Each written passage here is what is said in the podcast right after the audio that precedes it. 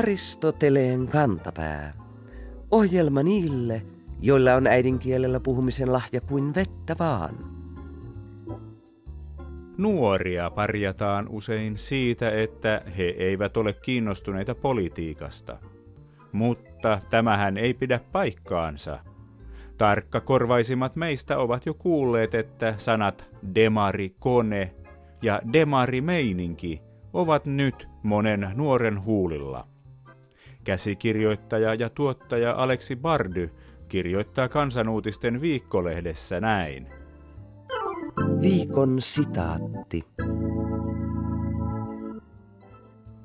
Nuoriso on alkanut käyttää sanaa demari halventavana ilmaisuna. Kuulin, kun nuori nainen kirroili rumaa ja kaatuilevaa tietokonetta sanomalla, tää on ihan demari-kone. Aristoteleen kantapää jää odottamaan, miten muut puolueet vastaavat tähän demareiden saamaan vaalietuun. Mainoshan se on kielteinenkin mainos, punamulta vieköön.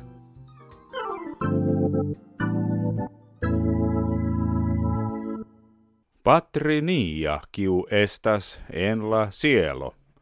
Aivan, tänään Aristoteleen kantapää puhuu kielillä. Eikä millä tahansa kielillä, vaan keinotekoisilla kielillä. Ja eritoten esperantoksi, jolla äsken kuulimme säkeen Isä meidän, joka olet taivaissa.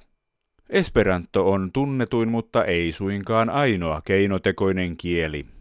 Kuuluisa kielensuunnittelija oli myös englantilainen kielitieteilijä John Ronald Reuel eli J.R.R. Tolkien, joka alkoi nuorena filologina kehittää hyvin kaunista kieltä. Pian tekeillä oli kaksikin kieltä, joiden pohjana olivat suomi ja Walesissa puhuttava kymrin kieli. Kieliä kehitellessään Tolkien alkoi pohtia, ketkä hänen kielillään puhuisivat, ja tuloksena oli kaksi haltia kansaa, Noldorit ja Sindarit. Pian Tolkien oli kehittänyt näille historian, naapurikansoja ynnä maan tieteen, ja kohta kielitieteilijän ura unohtui, kun mies kirjoitti Tarua sormusten herrasta. Haltiakielien kunnianhimoinen konstruktio jäi vain teoreettiseksi kieleksi. Toinen keinotekoinen fantasiakieli Klingon syntyi television tieteissarja Star Trekin elokuvaversioihin. Klingonit ovat kaukaisessa avaruudessa majaileva sotaisa kansa, joka tuottaa koko ajan harmia hyviksille. Koska Star Trek-fanit ovat pahimmillaan melko fanaattista sakkia, Klingonien kieli, jonka Mark Okrand loi Paramount-filmiyhtiön pyynnöstä, on niin harrastettua, että sillä voi käyttää jopa internetin hakukone Googlea. Mutta maailman kuuluisin ja käytetyin keinotekoinen kieli, Esperanto, ei ole pelleilyä eikä viihdettä. Vuonna 1887 nimimerkki Dr. Esperanto julkaisi keinotekoisen kielen, jonka oli kunnianhimoisesti määrä olla helposti opittava kieli parantamaan ihmisten välistä ymmärrystä ja vähentämään ristiriitoja heidän välillään. Dr. Esperanton kehittämä kieli sai nimekseen Esperanto. Doktor itse oli oikeasti tohtori, Puolan juutalainen silmälääkäri L. L. Zamenhof, joka oli kielensä julkistaessaan vain 28-vuotias. Zamenhof oli syntynyt Bialystokin kaupungissa, jossa asui puolalaisia, valkovenäläisiä ja juutalaisia. Nuori mies kauhistui jo varhain näiden välisistä vihamielisyyksistä. Pian hän oivalsi, että vihanpito johtui väärinkäsityksistä, jotka aiheutuivat yhteisen kielen puutteesta. Tällaisen kielen kehittämiseen nuori lääketieteen opiskelija antautui opiskellessaan Varsovassa. Zamenhofin kielen perusperiaatteet ovat suomalaisille hyvin ymmärrettäviä. Englantia opiskellessaan Zamenhof turhautui sanojen paljouteen ja päätteli, että sanojen taivutus on hoidettava päätteillä, eikä pre- tai postpositioilla. Näin kielen opiskelijan ei tarvitse opiskella turhaan monia sanoja. Päätteiden muodostuksen taas on oltava tarpeeksi yksinkertaista ja säännöllistä, jotta se on helppo opetella. Esperanton sanaston Dr. Esperanto haali tasapuolisesti eri kieliryhmien kielistä, pääpainona eniten puhutut eurooppalaiset kielet. Sanoja on romaanisista kielistä kuten latina, okulo on silmä, germaanisista kielistä kuten saksasta, monato on kuukausi, slaavilaisista kielistä kuten venäjästä, barakti on kiemurrella – ja muista indoeurooppalaisista kielistä kuten kreikasta, politiko on politiikka. Zamenhof itse julkaisi esperantoksi vanhan testamentin ja Shakespearein näytelmiä, kun tsaarin ajan sensuuri antoi vihdoin periksi. 1894 alkoi Nürnbergissä ilmestyä esperanton kielinen lehti. Harrastajien lisääntyessä kieleen tuli runsaasti parannuksia ja pikkuhiljaa eri maihin syntyi esperanton kielisiä yhdistyksiä. Suomeen sellainen syntyi vuonna 1907, joten ensi vuonna voimme viettää sen satavuotispäivää. 1900-luvun diktaattorit eivät pitäneet esperantosta. Heidän mielestään se oli joko juutalaisten tai vakoilijoiden salajuoni. Mutta harrastajien määrä on koko ajan lisääntynyt. 1990-luvun alussa Afrikassa pidettiin ensimmäinen oma mantereen laajuinen Esperanto-konferenssi ja internetissä yhä uudet harrastajat löytävät kielen ja toisensa entistä helpommin. Mitä Esperantolle kuuluu? Miten keinotekoista kieltä harrastetaan? Onko Esperantossa sanaleikkejä? Tätä kysymme nyt pitkän linjan esperantistilta eläkeläisrehtori Pentti Järviseltä.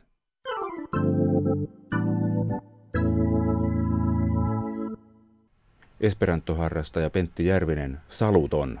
Saluton. Saluton, okei. Okay. Kiitoksia. Milloin aloititte Esperanton harrastamisen? Se oli vuonna 1969. Silloin oli juuri Esperanton maailmankongressi tulossa Dipoliin ja en silloin vielä osallistunut tähän maailmankongressiin, mutta siinä yhteydessä sitten kun oli radiossakin kurssi Via Duolingo, sinun toinen kielesi, nauhoitin sitä ja sitten osallistuin työväenopiston kurssille. Ja sen yhden vuoden kun olin opiskellut, niin sitten lähdin jo käymään täällä maailman kongresseissa, joita oli sitten monissa Euroopan maissa ja sitten myöhemmin kaukaisimmat on idässä olleet Kiina ja Etelä-Korea ja lännessä päin kaukaisin ollut Kuuba ja Havanna. Mikä teidät sai opiskelemaan Esperanto? No minä sain innostuksen serkuiltani. Heillä oli näitä kansainvälisiä kontakteja jo sitten että saattoi tulla jostain Etelä-Amerikasta tai, tai Bulgariasta tai mistä tahansa heille tuttavia kirjeenvaihtokavereita ja he tulivat kielellisesti sitten näiden kanssa hyvin toimeen ja he innostivat sitten minuakin. Ja se, se nimenomaan innostutti siinä, kun nämä tämmöiset ammattikoulun käyneet kaverit pystyivät tulemaan oikein hienosti toimeen – näiden ulkomaalaisten kanssa, kun samaan aikaan oli paljon ylioppilaita, jotka olivat opiskelleet monia kieliä ja silti vaikenivat niillä kaikilla kielillä. 69 mä tuumasin sitten, että nyt se täytyy todella aloittaa ja, ja niin sitten ei tahtonut oikein muille, muille asioille riittääkään enää. Omana kouluaikana niin olin nyt englantia ja ruotsia opiskellut. Mutta erikoinen havainto oli se, että kun mä olin vuoden verran Esperantoa opiskellut, niin tuntui, että huomattavasti paremmin tulin toimeen Esperantolla kuin englannilla ja ruotsilla, Vai niin? joita en vieläkään nyt niin erikoisemmin hallitse. Esperanto on siis ilmiömäisen helppo oppia. Se on monta kertaa helpompi kuin nämä tämmöiset kansalliset historiallisen kehityksen käyneet kielet, niin kuin nyt englanti esimerkiksi – vaikka monet sanovat, että englanti on helppo kieli.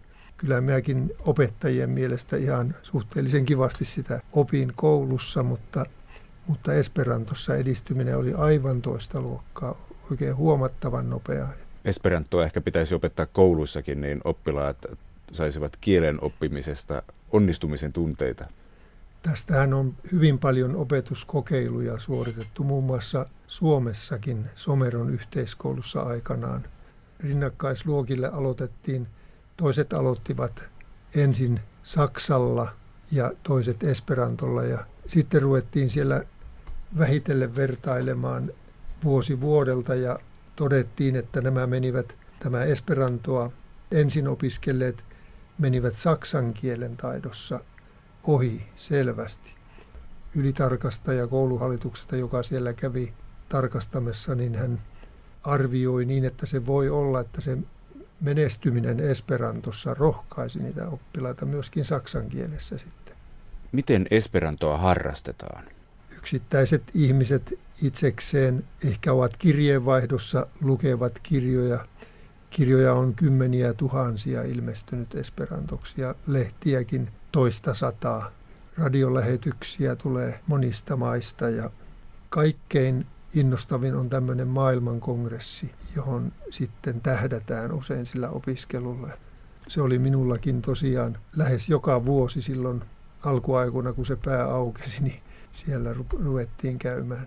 Nyt sitten monemmat tyttäret esimerkiksi ovat semmoisilla aloilla, missä kieliä paljon tarvitaan. Että Esperanto on heitäkin silloin lapsena jo innostanut niin paljon, että ovat, eivätkä pelkää sillä lailla ulkomaalaisia.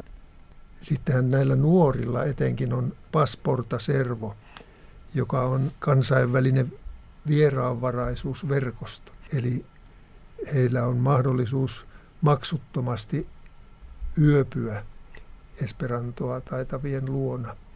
On olemassa semmoinen kirja heillä, jonka nimi on tämä Passporta Servo ja siellä on näiden isäntäperheiden osoitteet ja yhteystiedot. Mitään muita vaatimuksia ei ole kuin, että osaa Esperantoa ja etukäteen täytyisi sopia, että tiedetään milloin tulevat, ettei milloin tahansa voi lykkäytyä kenenkään perheeseen alkaa vaikuttaa siltä, että Esperanton harrastaminen ei ole kielitieteellistä harrastusta, vaan ihmisten välistä sosiaalista toimintaa. No oikeastaan se on kyllä näitä molempia. Esperantopiirissä on hyvin paljon tämmöistä, siellä on tiedemiehiä, jotka tutkivat juuri tämmöistä interlingvismiä ja sitten sillähän on paljon myöskin musiikkia, runoutta, on kaikenlaisia tuommoisia henkisiä kilpailuja myöskin siellä kongressin yhteydessä. Onko Esperantossa eri murteita? Ei ole varsinaisia murteita. Semmoista eroa on kyllä, että jos ihminen on vähän huonosti opiskellut Esperanton ääntämisen, niin hänen puheestaan kuulee selvästi, mikä on hänen äidinkielensä. Semmoinen lontoolainen fonetiikan professori Lontoon yliopistossa, hän sanoi juuri, että hyvä Esperanton puhuja on semmoinen, jonka puheesta ei voi sitä päätellä, mistä kansallisuudesta hän on lähtöisin. Onko Esperantossa sanaleikkejä? Kyllä Esperantossa on mahdollisuuksia sanaleikkeihin, että voisin kertoa semmoisen esimerkiksi, että tultiin – tuolta Seinäjoen talvipäiviltä tuossa kymmenkunta vuotta sitten junassa ja sitten pysähdyttiin Parkanon aseman kohdalla, niin siinä huomattiin, että Parkanohan on esperantoa. Ja se tuota par, se on sana juuri sanasta paaro eli pari. Ja kano on ruoko tai keppi. Eli se olisi joku pari ruoko tai pari keppi sitten toisaalta se voisi olla, kun parko on puisto, niin siitä kun otetaan sana juuri park, sitten aano, an, johdin tarkoittaa asukasta tai jäsentä. Eli tämä voisi olla joku puistolainen, ehkä sitten parkaano.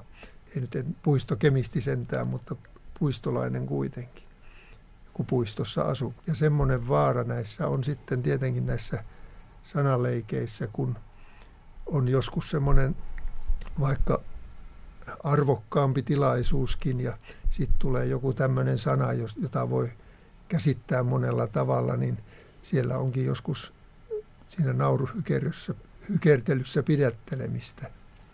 Esimerkiksi literatuuro, niin litero on kirjain ja tuuro on torni.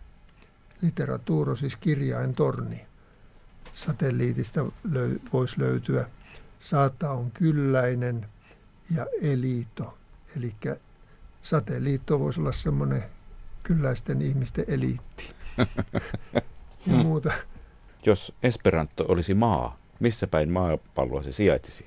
Jos sillä lailla ajatellaan, että missä päin Esperanton harrastajia eniten on, niin kyllähän nyt Euroopassa, Euroopan maissa, Keski-Euroopassa päin, Etelä-Euroopassa, mutta myöskin sitten Aasiassa, etenkin Itä-Aasiassa on hyvin paljon ja Etelä-Amerikassa hyvin voimakas esperantoliike muun muassa Brasiliassa ja, ja sitten ihmeellistä kyllä niin tämmöisissä Englannin valtaseuduissa niin kuin Britanniassa ja Yhdysvalloissa, niin siellä on hyvin voimakkaat esperantojärjestöt. Ja sieltä on monesti ollut nämä Esperanton maailmanliiton puheenjohtajatkin, jotka ovat ajaneet Esperanton asiaa ja ovat esimerkiksi vertailleet tämäkin Humphrey Tonkin on sanonut muun muassa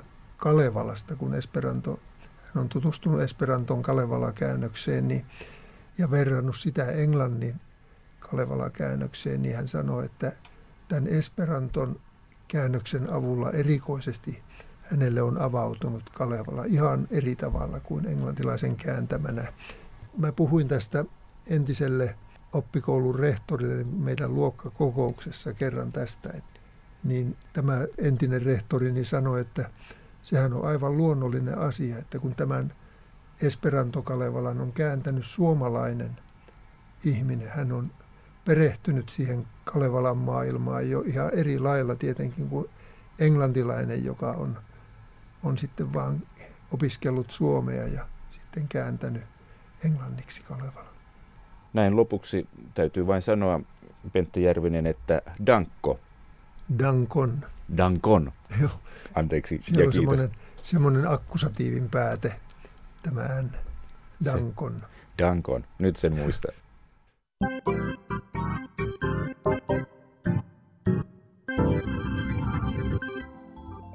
Seuraavaksi Aristoteleen kantapään viikkokatsaus.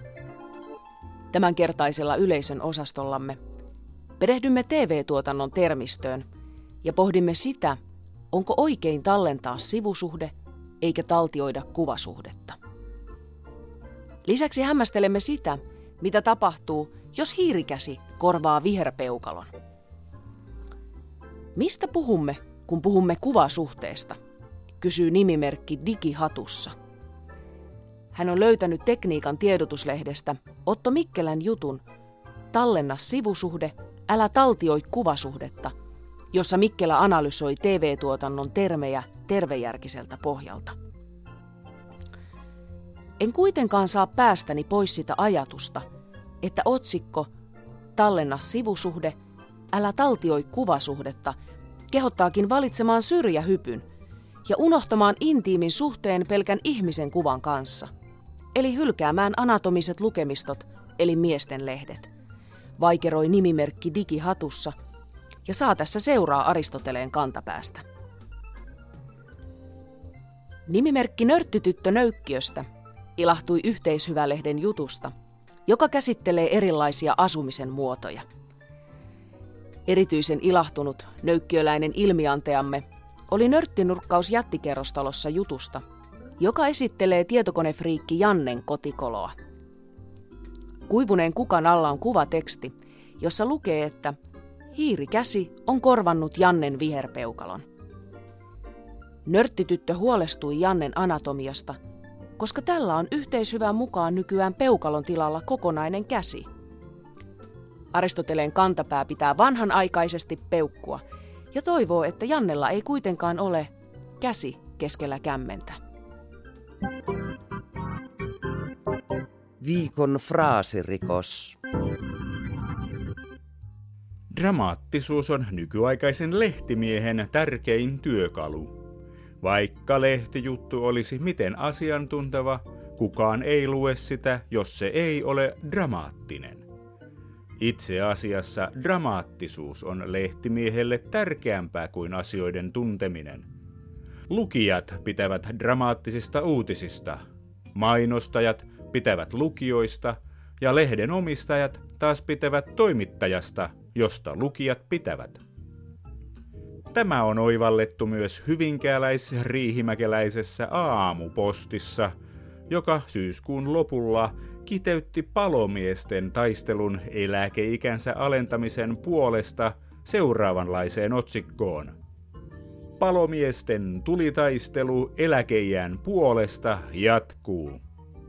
Kyllähän sitä uneliaampikin aamupostin lukija herää moisen otsikon luettuaan. Jutussa sinänsä ei enää palattu palomiesten tulitaisteluun, siis tuliaseen eli pistoolein, kiväärein ja granaatin heittimin käytyyn taisteluun elämästä ja kuolemasta. Sen sijaan artikkelissa selvitettiin sitä sinänsä selvittämisen arvoista asiaa, että vain yksi tuhannesta yli 55-vuotiaasta palomiehestä selviytyy vaativista savusukellustehtävistä. Aristoteleen fraasirikostuomioistuin heristää vakavan näköisenä fraasisormeaan jutun kirjoittajalle, joka lienee päätellyt, ettei savusukellusongelmia ilman tulitaisteluotsikkoa. So, so. Viikon sitaattivinkki.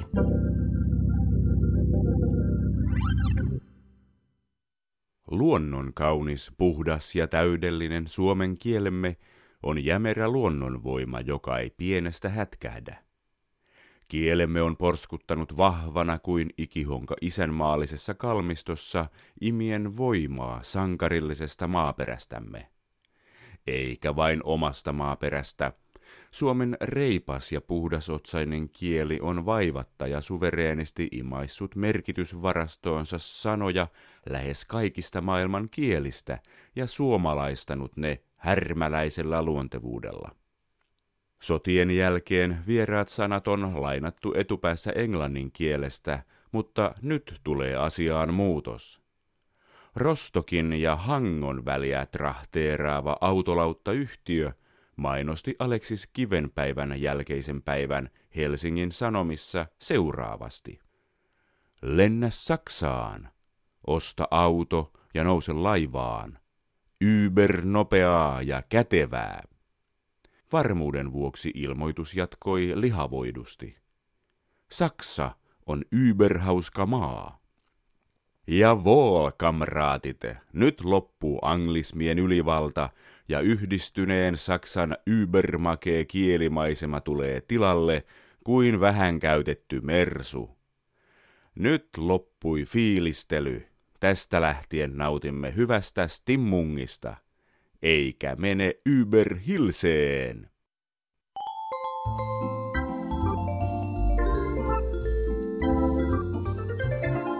Kerro Aristoteleen kantapäälle, mikä särähtää kielikorvassasi – Tee se internetissä osoitteessa www.yleradio1.fi kautta Aristoteles tai lähetä postikortti PL 58 00024 Yle. Aristoteleen kantapää selvittää, mistä kenkä puristaa.